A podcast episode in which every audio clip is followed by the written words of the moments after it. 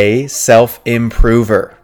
A better world starts with a better you, so let's take another step toward your best self today.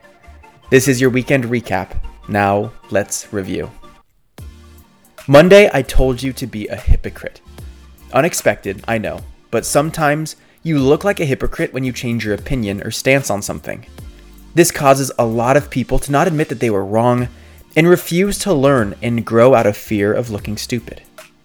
But not you. Be a hypocrite once in a while. On Tuesday, I talked about star baseball player Alex Rodriguez and his career.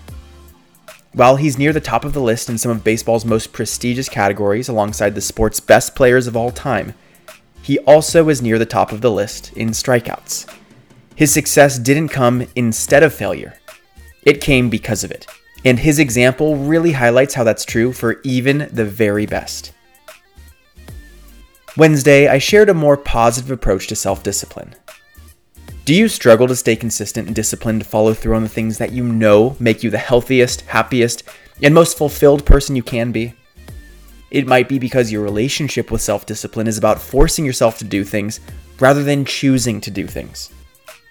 In the Best Self Breakthrough 21 Day Challenge, you'll learn how to do self discipline right and become unstoppable so that you start living the life you know you're capable of.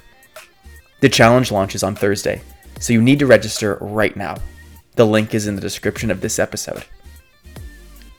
Then, Thursday positivity.